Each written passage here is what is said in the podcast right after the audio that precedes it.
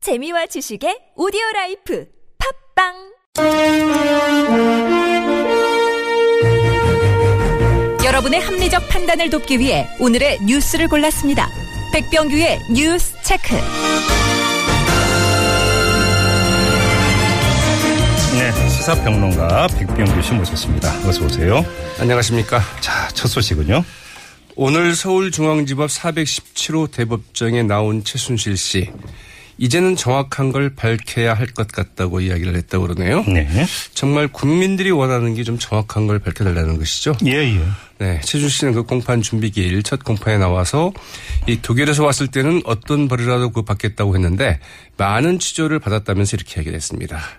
많은 취조를 받아서 이제 그 정확한 걸 밝히겠다고 그러니 어떤 이야기를 할지 궁금한데 이 최 씨와 최 씨의 변호인은 그러나 모든 혐의를 전면 부인했습니다.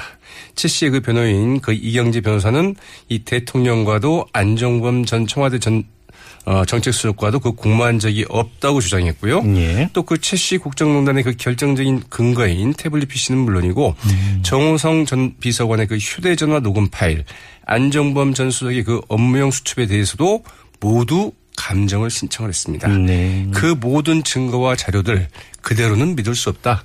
이런 입장을 네. 밝힌 거죠. 알겠습니다. 이제 재판 이제 시작입니다. 자, 다음 소식으로 넘어가죠. 네, 그 탄핵 소추 사유를 그 전면 부인했던 박근혜 대통령의 그 대리인들 오늘은 그 국회 그 탄핵 소추 위원단이 그 대통령의 그 답변서를 공개한 것이 그 위법이라면서 헌재 이를 좀 제지해 달라는 요청서를 보냈습니다. 네. 아, 형사소송 법상 이 형사소송 관련 그 서류는 그 공판 개정 전에는 그 공익상 필요한 상당한 이유가 없으면 공개하지 못한다는 형사소송법 그 47조 위반이라는 주장인데요. 네. 네, 이 답변서 공개가 과연 그 공익상 필요한 그 상당한 이유에 해당이 안 되는 건지 좀 의문이기도 하죠. 근데 이미 다 공개가 돼버렸잖아요. 음. 그렇죠. 네. 그런데도 이제 굳이 이런 그 요청서를 보낸 것은 이 추후 심리 과정에서 그 제시되거나 이 제출될 그 답변서나 자료 등의 그 공개를 막겠다는 취지 아니냐 네. 이런 해석을 낳고 있죠. 네. 국회 측 그 소추 대리인이죠. 이 권성동 법사위원장 새누리당 의원 아니겠습니까? 네. 이분도 어제 국회 그 탄핵 소추위원단과 그 대리인단 공동회의에서 역시 그 답변서 공개를 하지 말자 이랬다가 아주 그 야당 소추위원들 음. 예, 예. 특히 이제 그 음, 민주당의 박병계 의원과 아주 그냥 거친 설전 그때 공개하기로 했다고 하죠. 네네. 자, 앞서 일부에서 잠깐 다뤘습니다만 위증교사 의혹이 갈수록 커지고 있어요.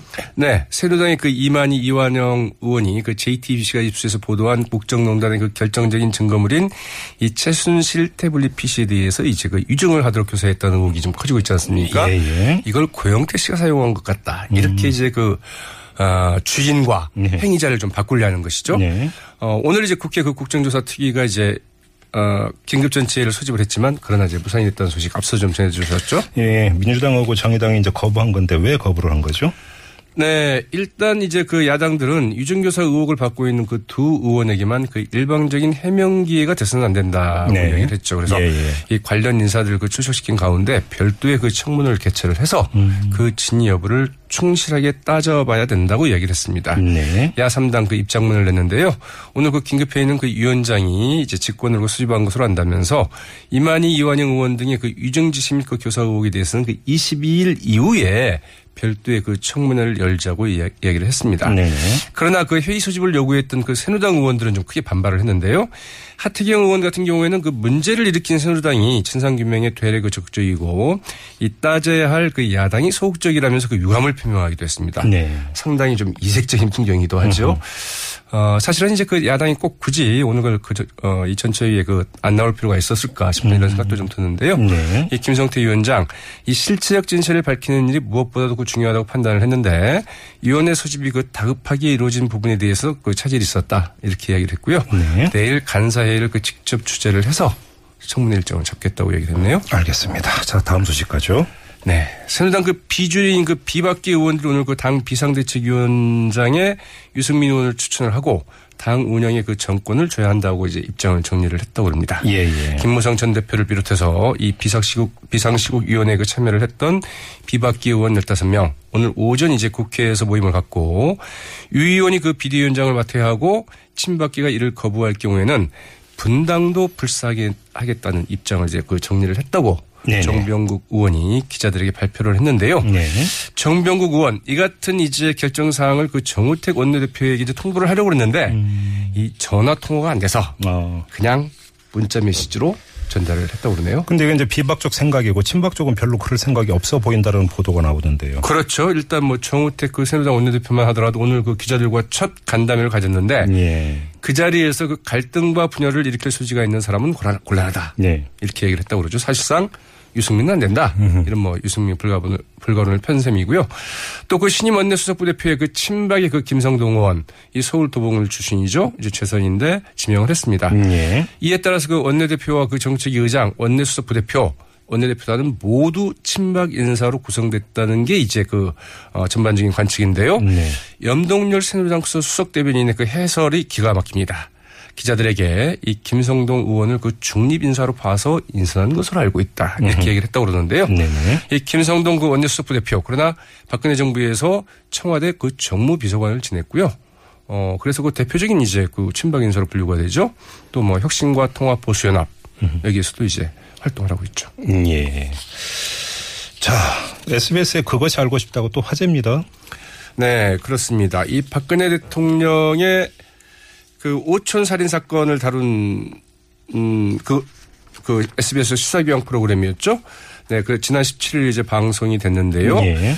어, 이 죽거나 혹은 죽이거나 이제 이런 편이었는데 네. 어, 여기에서 이제 그 제작진은 그 방송 이틀 전에 그동안 작업을 해놓았던 편집할이 송두리째 그 삭제된 것을 보고 아주 아연 실색을 했다고 합니다. 음. 예.